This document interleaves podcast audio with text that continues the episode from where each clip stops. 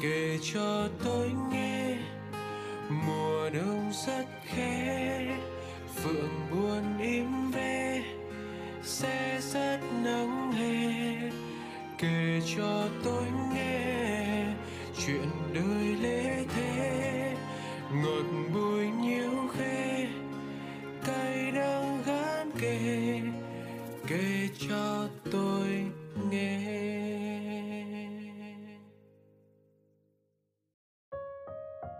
Tuần mới đến rồi, kể cho tôi nghe đã trở lại với những câu chuyện mới rồi đây. Nãy trước khi đăng số radio mới này lên, mình đã ngồi nghe lại một lượt mấy số gần đây mình thực hiện và mình chợt nhận ra là hình như lâu lắm rồi chúng ta không được lắng nghe tâm sự nào về tình yêu thì phải. Vậy thì ngày hôm nay chúng ta hãy cùng quay trở lại với một tâm sự về tình yêu nhé. Ngày hôm nay sẽ là tâm sự của một bạn nữ rất khó xử khi không biết phải đối diện với bạn nam, vốn là thanh mai trúc mã của mình, giờ chuyển sang thích mình. Chúng ta hãy cùng lắng nghe nhé. Xin chào radio người giữ kỷ niệm. Biết đến chuyên mục kể cho tôi nghe được một thời gian rồi.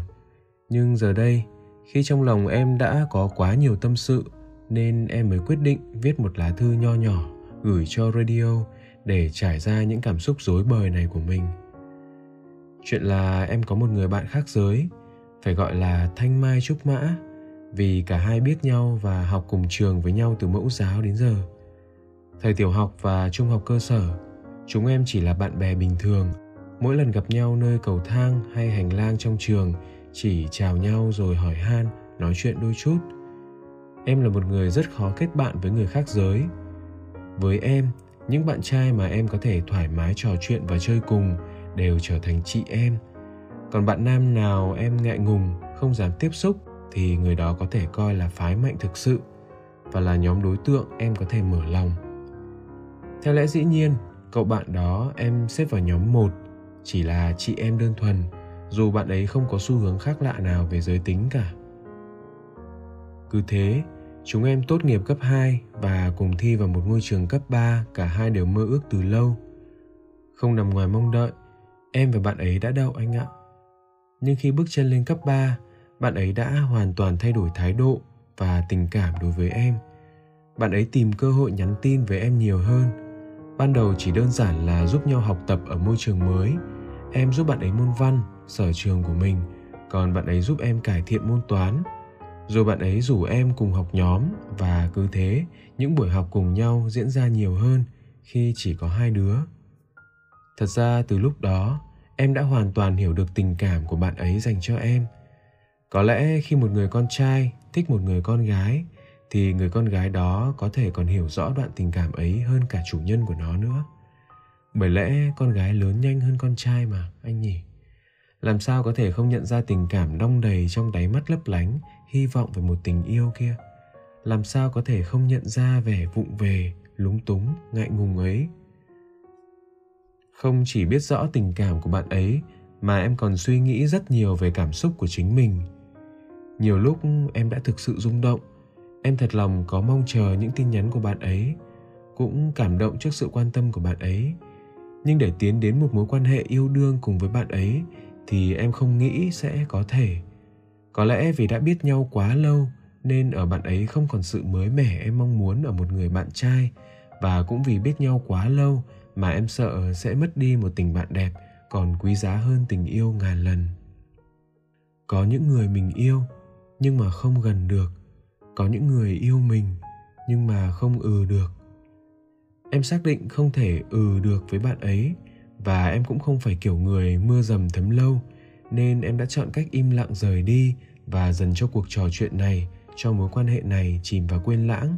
Coi như đó là lời từ chối nhẹ nhàng nhất em dành cho bạn ấy. Em phớt lờ tin nhắn, chỉ âm thầm đọc mà không hồi âm một cái nào.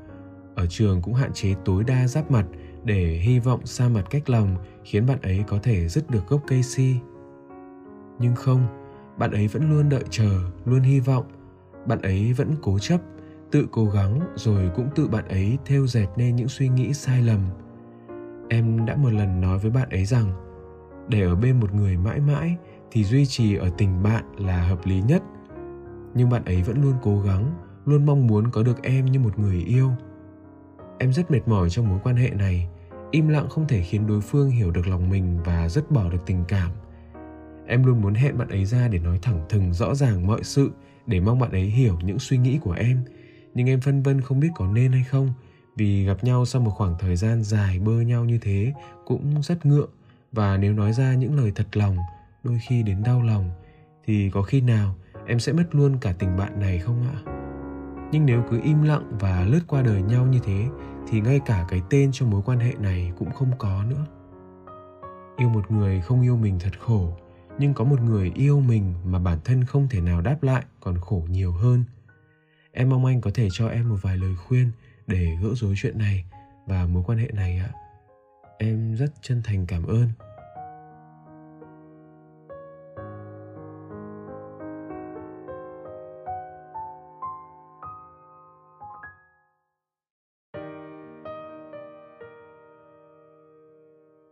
Xin được gửi lời chào đến em.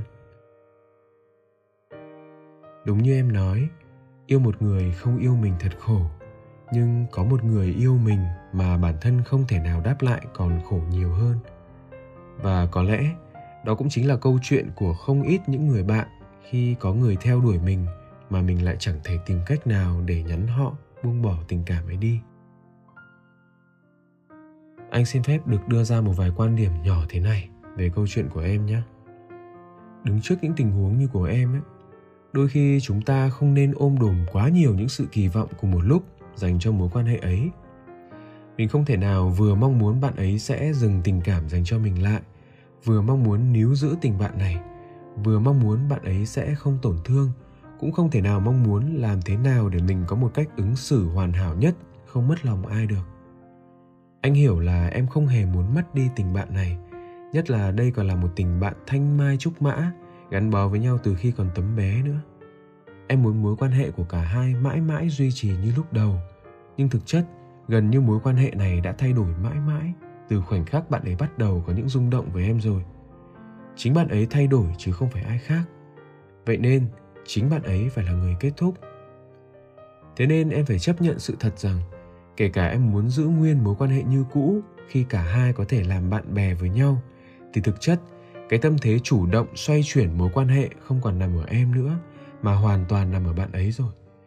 Nếu thực sự em muốn cả hai vẫn có thể làm bạn, thì bạn ấy phải là người chịu thỏa hiệp, bạn ấy phải là người biết kìm nén những cảm xúc kia để cả hai có thể làm bạn thoải mái và tự nhiên như lúc đầu.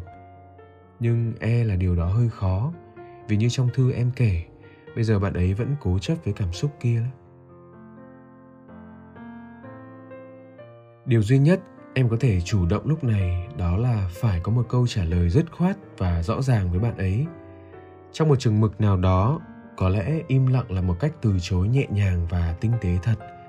Nhưng đôi khi, đó cũng là một cách ứng xử thật nhiều rủi ro.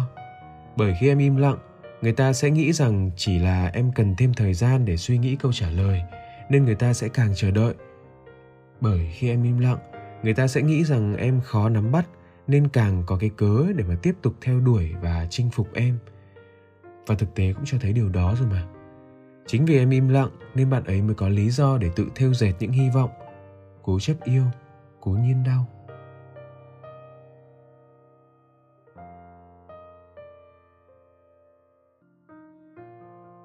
Anh hiểu tâm lý của em, muốn nuôi dưỡng tình bạn này vì em, vì chính bạn ấy nữa. Nhưng nếu chỉ vì muốn níu giữ tình bạn kia mà lại có những động thái vô tình khiến bạn ấy hiểu lầm, để rồi bạn ấy tiếp tục hy vọng trong vô vọng, thì là em đang hại bạn ấy chứ đâu phải là vì bạn ấy đâu. Chính ra ấy, rõ ràng với bạn ấy lúc này, thay vì im lặng, lại là một cách tốt cho bạn ấy.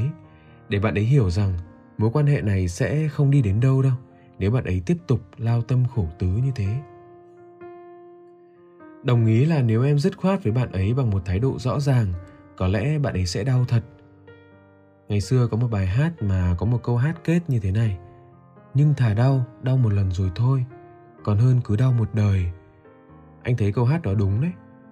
Thà rằng lời mình nói ra khiến bạn ấy đau, nhưng nó sẽ chỉ đau một lần, một thời thôi. Còn hơn là một người cứ cố chấp, một người lại lặng im, để rồi nỗi đau sẽ còn ám ảnh và dai dẳng mãi một đời. Và lại mình nói thẳng, nói thật mới là giúp bạn ấy đấy chứ. Giúp bạn ấy sống thực tế hơn giúp bạn ấy trưởng thành hơn, giúp bạn ấy có thể tìm được những hạnh phúc hai chiều, chứ không phải một chiều như thế này. Nếu việc hẹn bạn ấy trực tiếp để chia sẻ thẳng với bạn ấy khiến em ngại ngần và khó xử, thì em có thể nhắn tin được mà, phải không? Và thậm chí anh thấy, những tin nhắn nhiều khi còn có sức tác động mạnh mẽ hơn bình thường, bởi nó lạnh lùng vừa đủ để khiến bạn ấy tỉnh ngộ nó rõ ràng để mình không sợ bạn ấy hiểu sai ý. Quan trọng nhất là nó có tính lưu lại. Tưởng tượng nhé nếu em hẹn bạn ấy ra nói hết mọi thứ, thì có những ký ức nó chỉ lưu lại ở khoảnh khắc đó thôi. Nhưng nếu em gửi tin nhắn cho bạn, thì những lời em nói ít nhất nó sẽ vẫn còn ở đó, theo bạn ấy một thời gian nữa, để bạn ấy phải đọc lại nhiều lần và buộc phải nhắc nhở bản thân mình rằng mình phải sống tỉnh táo lên. Và lại, anh tin em cũng giống như anh ở điểm mình đều học văn, đều tự tin hơn ở việc được viết hơn là việc được nói. Vậy thì khi em nhắn tin, em sẽ chủ động viết được hết tất cả những gì em cần nói, không phải nuối tiếc việc mình chưa thể nói đúng như những gì em nghĩ trong đầu nếu gặp trực tiếp. Chưa kể là khi em nhắn tin thì em cũng biết lựa ý để dẫn dắt lời từ chối của em như thế nào đó cho trọn vẹn. Tiếp theo, ngoài việc em cần phải dứt khoát một lần nói rõ ràng với bạn ấy em cũng có thể nhờ những người bạn thân của cả hai vào cuộc. Kêu gọi việc động viên em đã đành nhé. Tuy nhiên cái anh nghĩ em có thể nhờ nhóm bạn thân đó là, nhóm bạn thân em hãy hỗ trợ em, khuyên nhủ bạn ấy rằng mối quan hệ tình cảm này về lâu về dài sẽ không đi đến đâu cả. Tốt hơn hết chỉ nên coi nhau là bạn, như cả hai vốn đã từng. Anh nghĩ là vốn dĩ những người bạn thân của cả hai em các bạn ấy sẽ hiểu hai em và biết lựa lời để khuyên các em làm thế nào để cư xử tốt nhất và hiệu quả nhất tình huống này. Như anh đã nói, thời điểm này thật khó để bạn ấy có thể từ thích em chuyển sang bình thường như hồi còn làm bạn.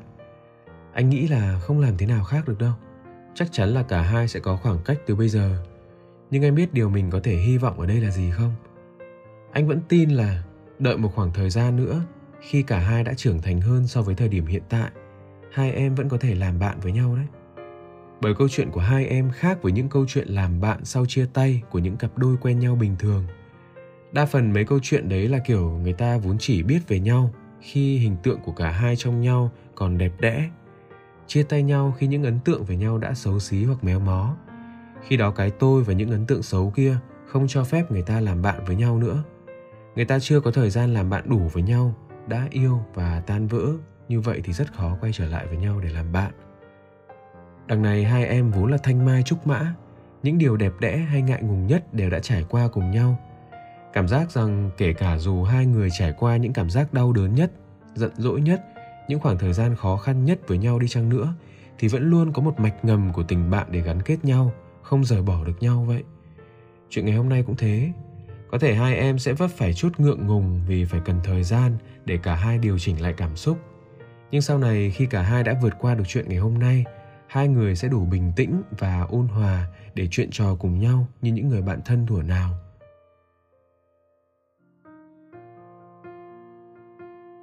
Trên đây là toàn bộ những suy nghĩ của anh dành cho câu chuyện của em. Anh cũng không thực sự biết rằng những quan điểm mà anh đưa ra trong lá thư ngày hôm nay có thực sự giúp được em hay không nữa.